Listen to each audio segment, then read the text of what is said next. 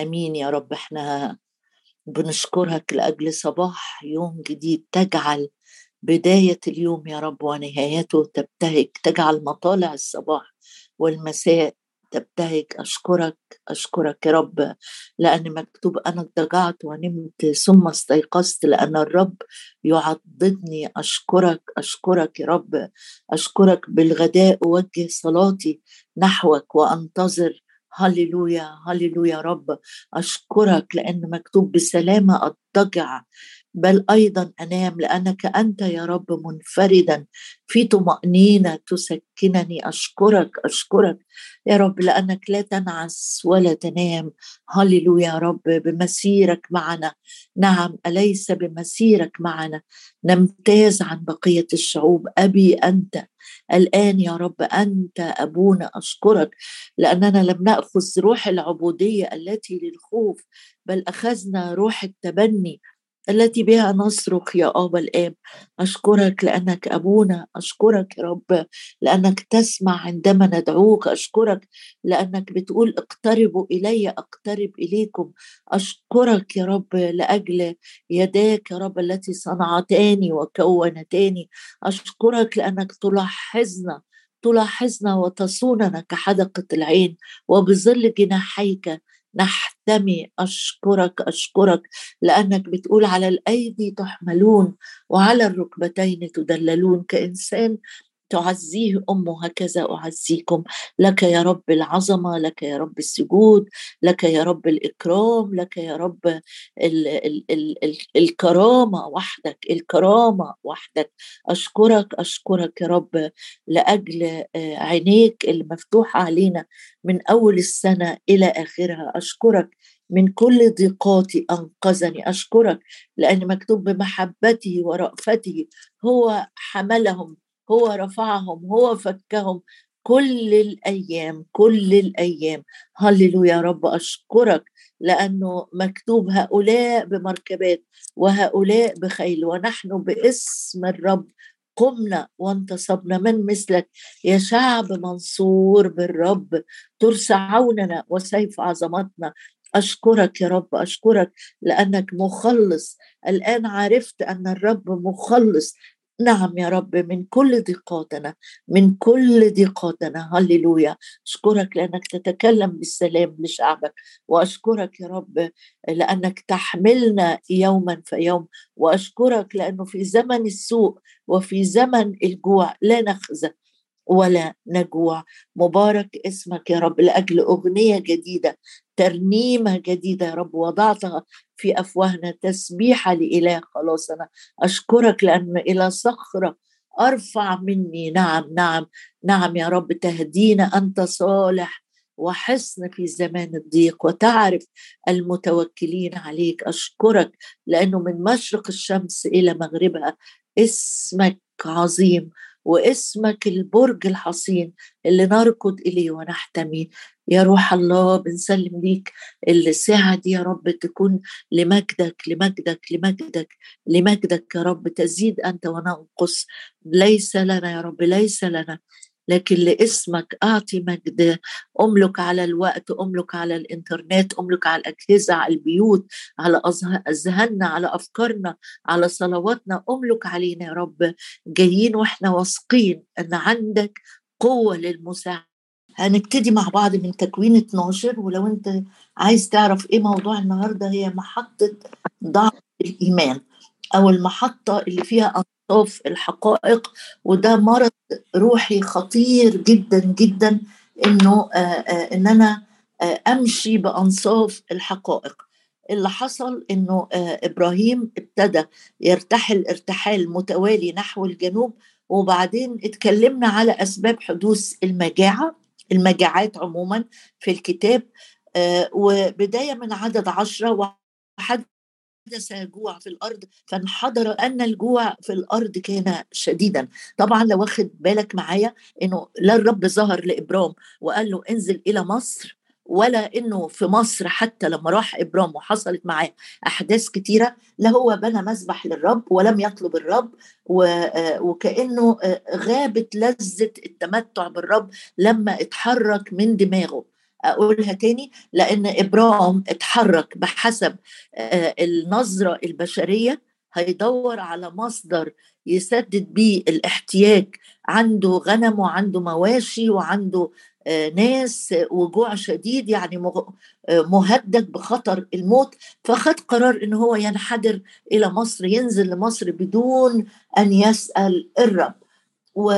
وكأنه شايف لأنه طبيعي إن مصر فيها نيل فيها مية مستمرة فيها خضرة ومصر كانت من أغنى الدول في الوقت ده فكأنه بيحل مشكلته أو مشكلة الظروف المفاجأة الطارئة دي بيحلها بدراعه بيحلها بنفسه.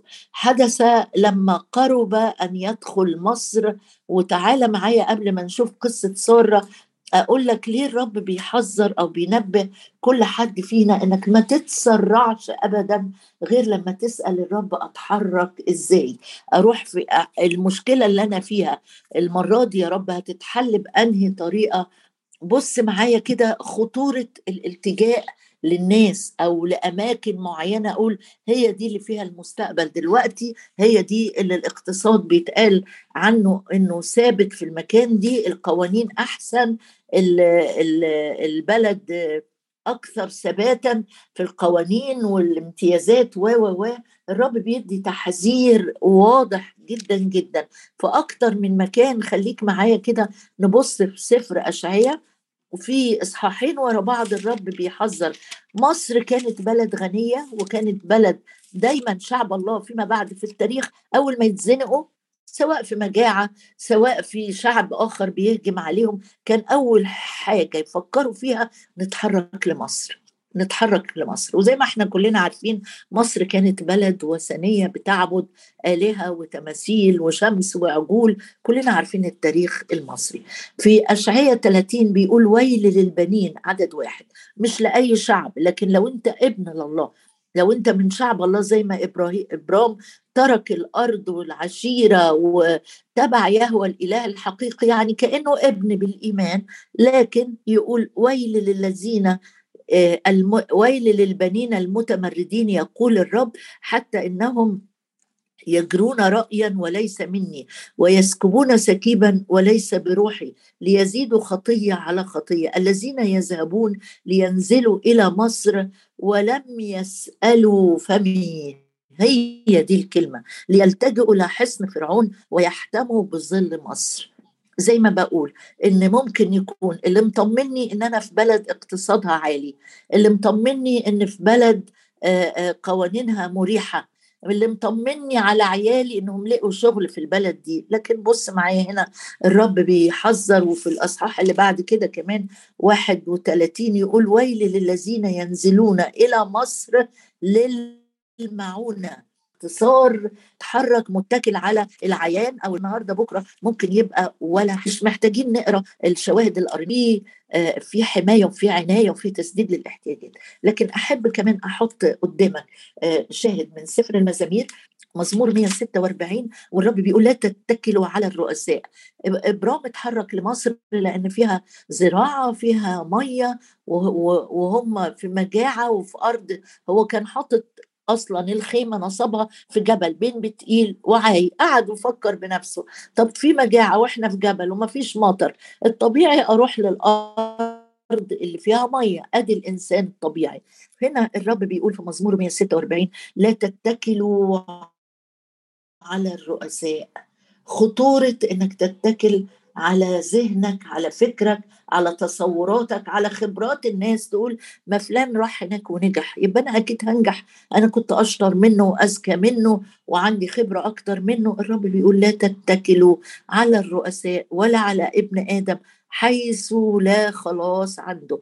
تخرج روحه فيعود إلى ترابه. في ذلك اليوم نفسه تهلك تهلك أفكاره. يعني النقطة الأولانية اللي محتاجين ننظر لإبراهيم فيها نمرة واحد اسأل الرب قبل ما تتحرك.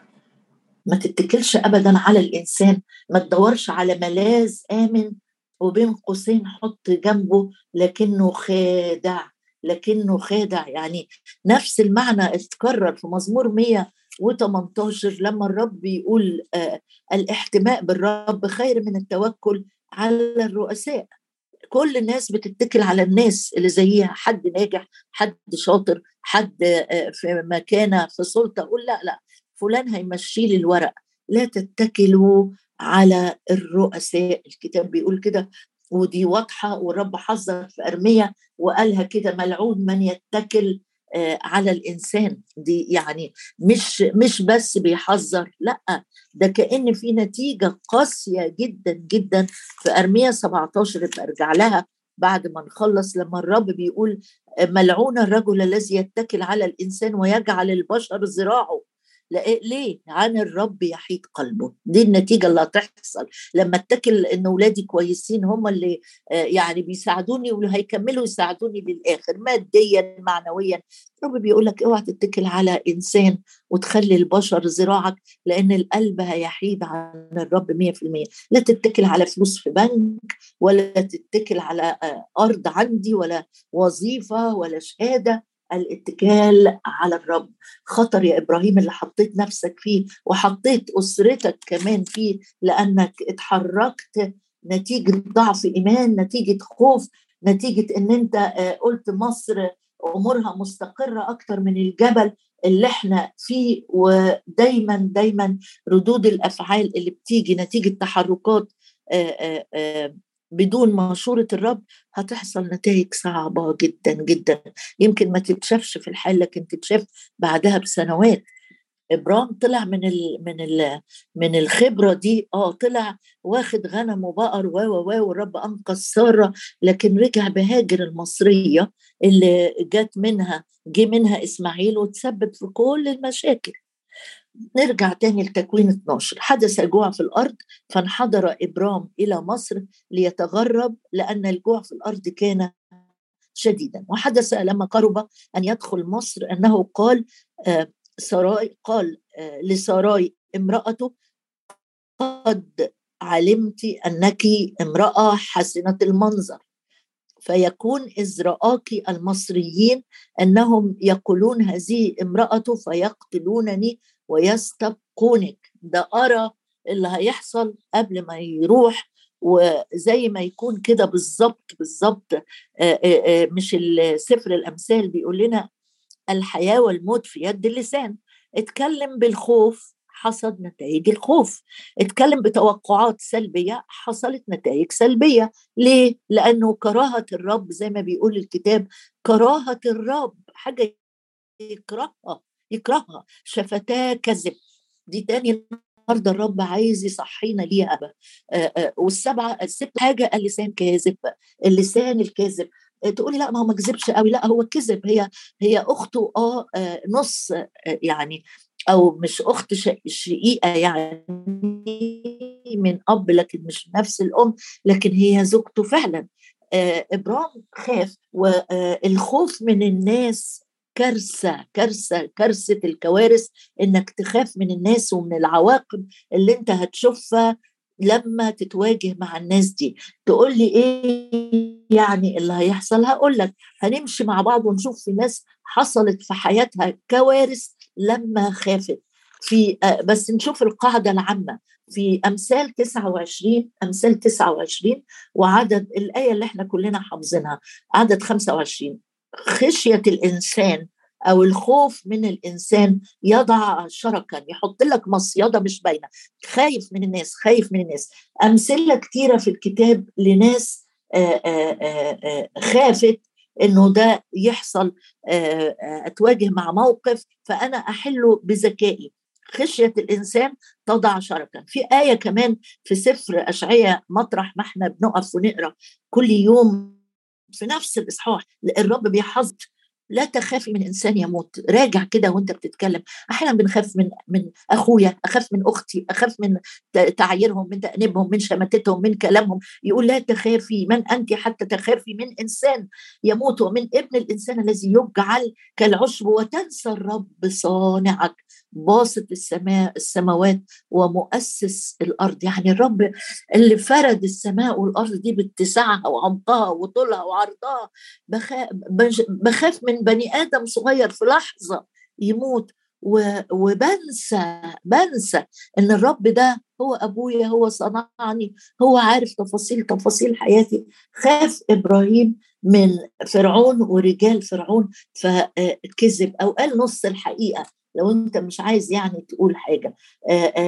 قال نص الحقيقة إن سارة دي أختي. تقول لي آه، يعني غصب عنه واجه موقف صعب قوي أقول لك ما تقولش آه أنا لا يمكن هعمل كده. أنا مستحيل أكذب. هقول لك لأ بص بقى الكتاب مليان عن ناس عظماء في وقت خافوا من الناس وابتدوا يعملوا تصرفات غريبة جدا. تعالى أول واحد أقرأ عنه بطرس. بطرس في رسالة غلطية وأصحاح 2 وعدد 12 يقول لما أتى بطرس إلى أنطاكيا ولكن لما أتى بطرس إلى أنطاكيا قاومته مواجهة. أنا في رسالة غلطية أصحاح اثنين. لأنه كان ملوما لأنه قبلما يأتي قوم من عند يعقوب قوم من عند يعقوب يعني يهود أصوليين يعني يهود متشددين. جم ناس مؤمنين آه بالمسيح بس الجماعة دول يهود يهود يعني. وبطرس كان في وقت قاعد بياكل مع مؤمنين بس مش من أصل يهودي أمميين. أول ما بطرس بص لقى دخلوا عليه شوية جماعة يهود مؤمنين بالمسيح ابتدى يعمل إيه؟ ابتدى يعمل نفسه إيه؟ يتراجع عن اللي عن اللي بيعمله كأنه ما كانش بياكل معاهم. يقول لما أتى قوم آه، من عند يعقوب وهو كان يأكل مع الأمم كان يؤخر ويفرز نفسه خائفا من الذين هم من الختان الجماعة اليهود. إيه يا بطرس؟ أنت بتخاف من الناس؟ أنت مش امتلأت بالروح القدس مرة واتنين؟ مش يوم الخمسين في لسان ناري جه عليك؟ ووقفت ووعظت وربحت 3000 محدش عمل العملة دي غيرك. آه بس أنا عندي لسه الطبيعة القديمة ما ماتتش. أنا عندي الإنسان العتيق موجود فيا. أنا أحيانا بعمل حساب رأي الناس بخاف من تأنيبهم بخاف من تعييرهم بخاف من شماتتهم. ده موقف بيظهر لك إن الإنسان الطبيعي اللي فينا الإنسان العتيق عالمين هذا أن إنساننا العتيق قد صلب معه. صلب لكن ما ماتش لسه. الطبيعة القديمة بتبان من وقت للتاني. بخاف بتراجع ممكن أكذب بطرس عمل كده. عمل نفسه أو تصرف برياء خوف من ردود أفعال الجماعة اليهود المؤمنين المتشددين. إيه كمان؟ ممكن أديك مثل تاني؟ أديك مثل تاني. بص كده وإحنا في العهد الجديد برضه.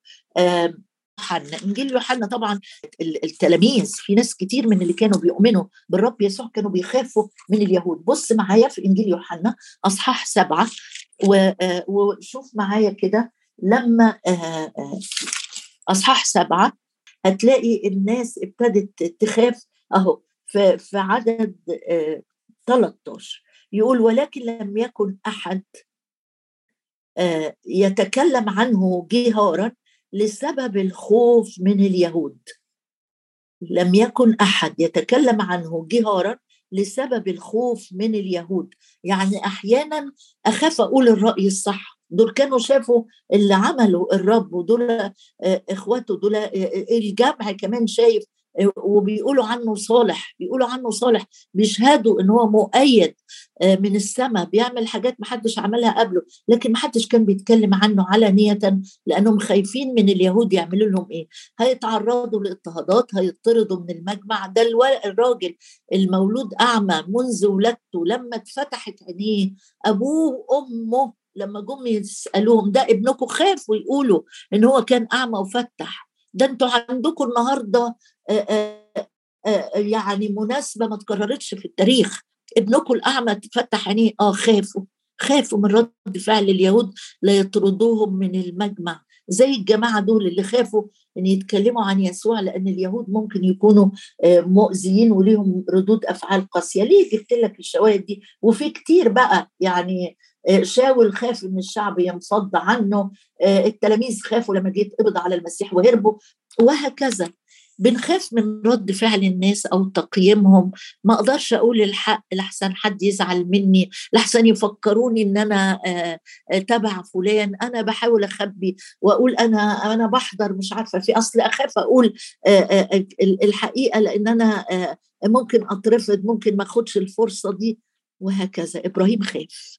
بس الحاجة الرائعة المطمئنة إن النعمة النعمة النعمة اللي دعته إبراهيم دعي بالنعمة. النعمة اللي دعت إبراهيم وكملت معاه السكة دعي إبراهيم في الكتاب إنه خليل الله. يا رب.